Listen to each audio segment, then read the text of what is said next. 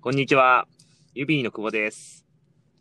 はい。ということですね。えっ、と、今日もデブチャット FM やっていきたいと思います。えっ、と、デブチャット FM ですね。えっ、と、ソフトウェアエンジニアに関するですね、技術であったりだとか、開発とかですね、組織、キャリアとかですね、こう、エンジニアに関する、こう、雑多な、えー、ものに対してですね、どんどん、えー、ゲストと一緒に、こう、議論していくっていうような、えー、ものになってます。はい。というところでですね、えっ、と、本日は、えー、テーマとしてですね、結構そのスタートアップっていうのがプロダクト思考の、えー、ところというかですね、その、もうとにかく必要なもの何でも作っていくっていうような思考の場所だと思うんですけども、そういったスタートアップでですね、えっ、と、若手のこうエンジニアっていうのがどうやってこう技術を学んでいくかっていうところですね、えっ、と、指の中のですね、えー、中でも、まあ最年少、今まだ19歳とかですね、えっ、と、その次は多分28歳ぐらいだと思うんですけども、とか、っていうところで、こう、ぶっちぎりで、えっ、と、若い、えー、ゆうくんにですね、えー、今日から、今回は、えー、協力していただきまして、今日ゲストにお呼びしてます。ということでですね、えっと、よろしくお願いします。はい。えー、ではですね、ちょっと早速なんですけども、えっ、と、ゆうくの方からですね、えー、簡単に自分自身の、えー、と経歴だったりだとか、えー、どういう技術を使ってるかとかですね、そういったところ自己紹介してもらっていいですかね？はい。えー AI 受信相談指の通信サービスの開発をしている小谷と言います。よろしくお願いします。えっと、筑波大学の学部生で、去年の5月から1年間、インターン的な立場で AI 受信相談指の開発をしていて、今年の5月にジョインして、大学生と二足のわらじ生活をしているような状況です。よろしくお願いします。あれ、あ、そうそう。えっと、なるほど。あれ、その前は、基本的には、けどいろんなところでまあ開発をしながらっていうところで、まあ、そうですねこ高校生か。僕自体は中学1年生から始めて、えっと、職業として、まあ、お金をもらってプログラミングをし始めたのは高校2年生からです。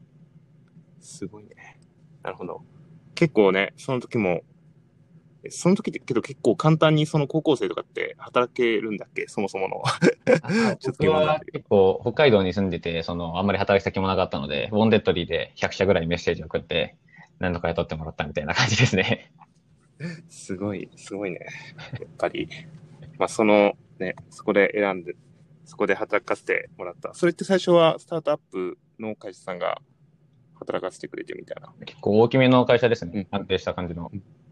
ああ、なるほど、なるほど。はいそれは実名は挙げられないような会社さんが。あ、いや、開けてもいい。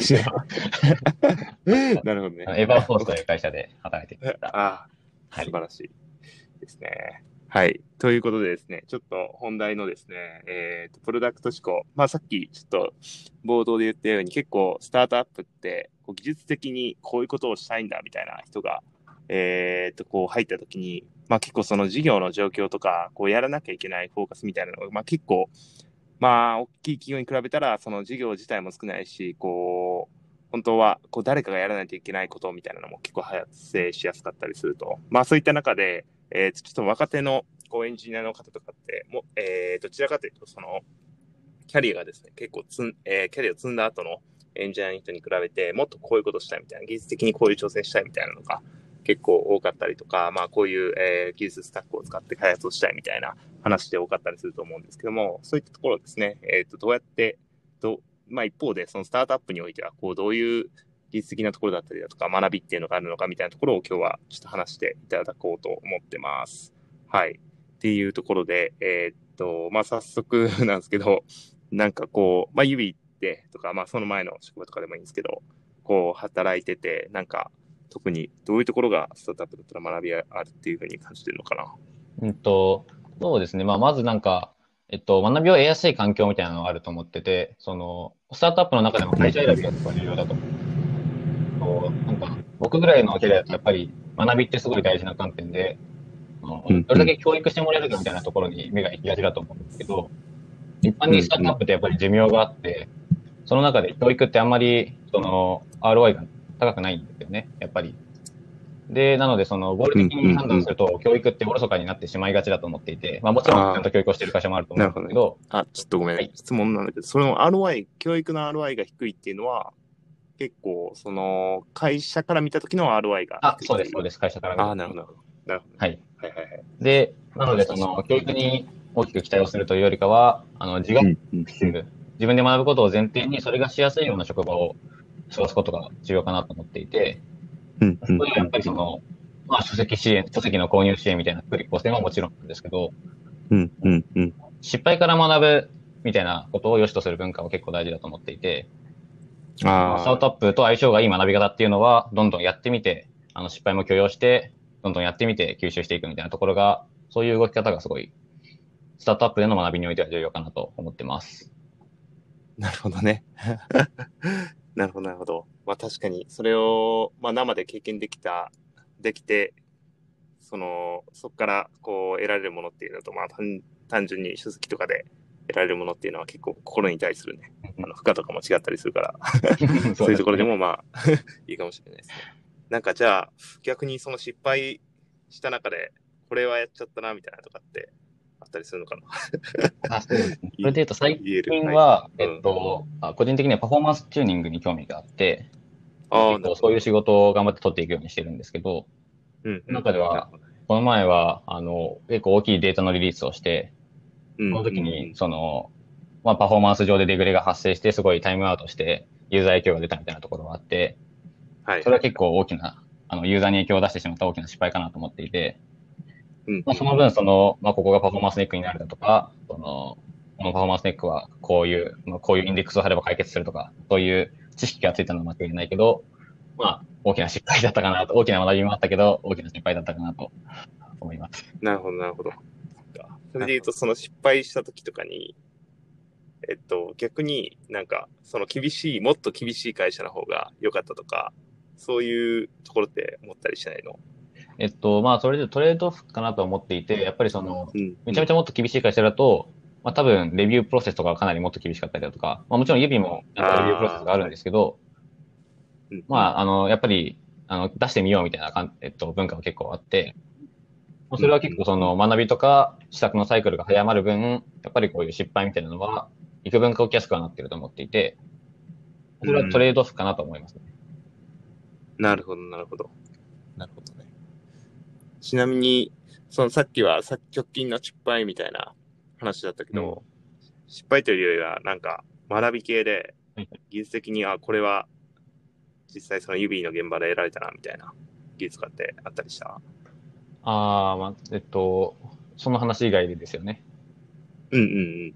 うん。で言うと、とそうだな、なんか、こう、大きい、あの、完全に目にしたことない技術がバーンと来たみたいなのは、なんかあんまり、うんうんやっぱりその、どうしても、えっと、技術的にチャレンジングなことが必ずしも正しいわけではないので、スタートアップにおいては特に。うんうなん。そういうところはあんまりないけど、えっと、細かいところで、あの、うん。常にやっぱり、その、レビューとか、あの、サイクルが早い分、そのレビューとか、人のコードを目にする機会もすごい多いので、その細かいところで、とまあ、こういう、あのチップスとか、こういう書き方があるんだとか、あこうすると早くなるんだとか、そういう、小さい単位で学びがどんどんやってくるみたいなイメージですね。うん、なるほどね。結構その、リリースサイクルだったり、まあ、そもそものチームとして、まあ、他の人たちの、まあ、スループットみたいなところか、そういったところにも結構、その学びの総量っていうところは左右されがちだったりするっていう。ねそうですかねあとはやっぱり慢性的にスタートアップって人が足りないので、あの、いろいろやれる、やっぱり機会が回ってくるっていうのはすごい大きいと思いますね。ああ。なんかそ、の、スペシャリストというよりかは、もういろんな何でも体験できるというか、やりたいことは。うんうんそのう、んなんか機会がすごい、やってみる機会が回ってくるのはすごいいいと思いますね。うーん。なるほどね。まあ、確かに。なんかちなみに今の、はいちょっと、まあ、ユークに聞くのが正解かわからないけど、今の、その、ユークと同世代の人たちとかのエンジニアとかうんで、なんかどういうところを逆にスタートアップ、スタートアップじゃないや、えーっと、エンジニアが最初に就職するときになんかどういうところを求めたりするの？全然違う話だ。えーっと、まあ、正直あまり詳しくないんですけど、あの、あまりちょっとちゃんと就活とかをしたことがないので、詳しくないんですけど、やっぱり、うん、うん。と界隈でのプレゼンスみたいなのは、一定重視されてる気はしていて、その。結構今うん、うん、うん。その普通に就職をする人は、結構先の転職とかもやっぱり考えていて、結構ロング、長い期間でのキャリアを考えてる感じがあるので、そういうところではその次へのリクエストとか、で、やっぱり、うん、うん。そういう観点でやっぱり学びみたいなのがすごい重要にやっているんじゃないかなと感じてますね。なるほど。なるほど。えー、結構、そうなんだ。今でも結構、ロングタームでそうやって考えるってことなんだね。なんかそういう、情報系の人とか、うん、今のエンジニアの人たちってなんかもう、そんなの、テンポラリーでしょ、みたいな。就職先とかって、っていう考え方なのかなと思ってたんだけど、別にそうではないテンポラリーな前提で、あの、長い期間でどう、あの、けいいキャキャリアパスを描いていけるかみたいな、ところを見てうん、なるほど、なるほど。はいはいはいはいはい。なるほどね。はまあ体感としては結構その、まあ、えっと、できる方、学生のエンジニアの中でも、えっと、結構やってる方だと、結構、学生時代から自分で手を動かしてコードを書いたりとか勉強してる人がやっぱり増えてるイメージはあって、こう、多分、あの、まあ、これは僕の世代じゃないからイメージなんですけど、多分10年前とかだとやっぱり、新卒研修が正義みたいな、新卒研修で実務的なことは全部勉強するよねみたいな価値観だと思うんですけど、それが結構もう、実務的な経験も持って入社していく人はやっぱり増えてますよね。うん、ああ、もう実務で実際働きながらっていう。うん、うん、うん。なるほど、なるほど。ありがとうございます。まあ、とはい、とはいえというか、そうやりながら、まあ、つまり、それって、実際に就職する前にももうすでに就職してるのと同じ状況にする。そうですね。ケース的に。なるほど、なるほど。まあ、そういった中でも、まあ、スタートアップにおいては、まあ、とにかく検証する、していかないといけないし、そのサイクルが早くて、爆発が増えますよというところが、今日の 結論的なところかもしれないですね。なるほど、なるほど。ありがとうございます。はい。ということでですね、えー、と本日はですね、えー、若手の方がですね、どうやってこうスタートアップで、えー、技術的なところっていうのを学んでいくかというところについて、えー、指の、えー、ソフトウェアエンジニアのゆうくとお話しさせていただきました。ありがとうございました。ありがとうございました。